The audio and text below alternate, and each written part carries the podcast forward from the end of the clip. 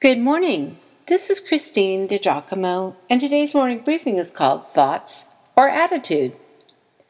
All of us know people who have a lousy disposition or attitude. But what is the difference between a person's attitude and a person's way of thinking? Definition of attitude Noun, a settled way of thinking or feeling about someone or something typically one that is reflected in a person's behavior. There are other alternative definitions, but none that match attitude in the way the word is used. Here's the question Does our thinking shape our attitude? Or does our attitude shape our thinking? Perhaps the answer is yes, both are true. So, to be transformed by the renewing of our minds, would certainly involve an attitude check. Not one of us wants to be thought of as having a rotten attitude, right? Romans 12, verse 2 Do not conform to the pattern of this world, but be transformed by the renewing of your mind. Then you will be able to test and approve what God's will is His good, pleasing, and perfect will. Which comes first? Thoughts, or attitude. Let's think about it. If your boss told you that your attitude about your job was poor, the only way to affect any change in your attitude would be to examine your thinking about that job. Take a look at the first line of the definition that we just mentioned attitude, a settled way of thinking. It seems then that you have let your thoughts shape an outlook or a disposition towards something, right? So, taking apart the thoughts behind your outlook would be the only way to understand and then alter your attitude. When I think of attitude in Scripture, one passage comes to mind Philippians 2, which I have loved since I was in college. Paul wrote, have this attitude in yourselves, which was also in Christ Jesus. Oh, Paul, blessed man that you are. You are going to tell us what our attitude should be, saying they should be like those of Jesus? Seriously?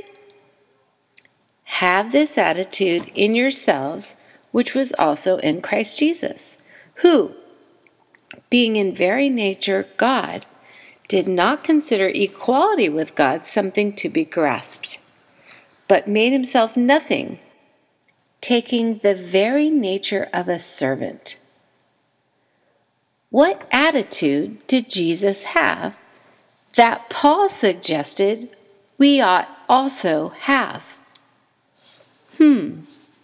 Well, this attitude of Christ allowed him to see things in perspective this attitude that Jesus exhibited made him a pleasure to be around. Why, he was sought after company at weddings and feasts. This attitude was the same one that prompted him to weep with Mary and Martha when their brother died, though he knew he would raise him from the dead. This same disposition prompted him to pick up the basin and the towel and wash his disciples' feet, his last night spent with them. If our definition at the start has any merit, then what settled way of thinking did Jesus possess? May I suggest that Jesus' attitude was one of humility, right thinking of himself and his purpose. Then what sort of attitude should we have? We should have an attitude of humility. Look at the definition again a settled way of thinking or feeling about someone or something. In this case, ourselves.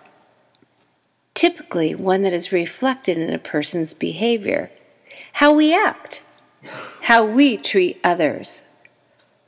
Paul wrote, do nothing out of selfish ambition or vain conceit, but In humility, consider others better than yourselves.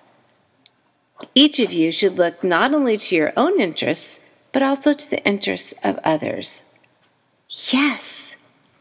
Philippians chapter 2, verses 3 and 4. So, is it all about thoughts or attitude? How are the two related? Which one do we order first? And how would being transformed by the renewing of our minds affect our attitudes? Right thinking seems to lead to proper view of oneself, which leads to an attitude of humility and thinking of others first. A settled way of thinking or feeling about someone or something, typically one that is reflected in a person's behavior. Yes. And so it seems that good and right thinking goes hand in hand with possessing a positive attitude. And a good attitude will certainly give us a right view of ourselves as compared to others, which will in turn help us to think rightly. Yes, dear Lord, I want to have a good attitude, so please renew my mind with right thinking.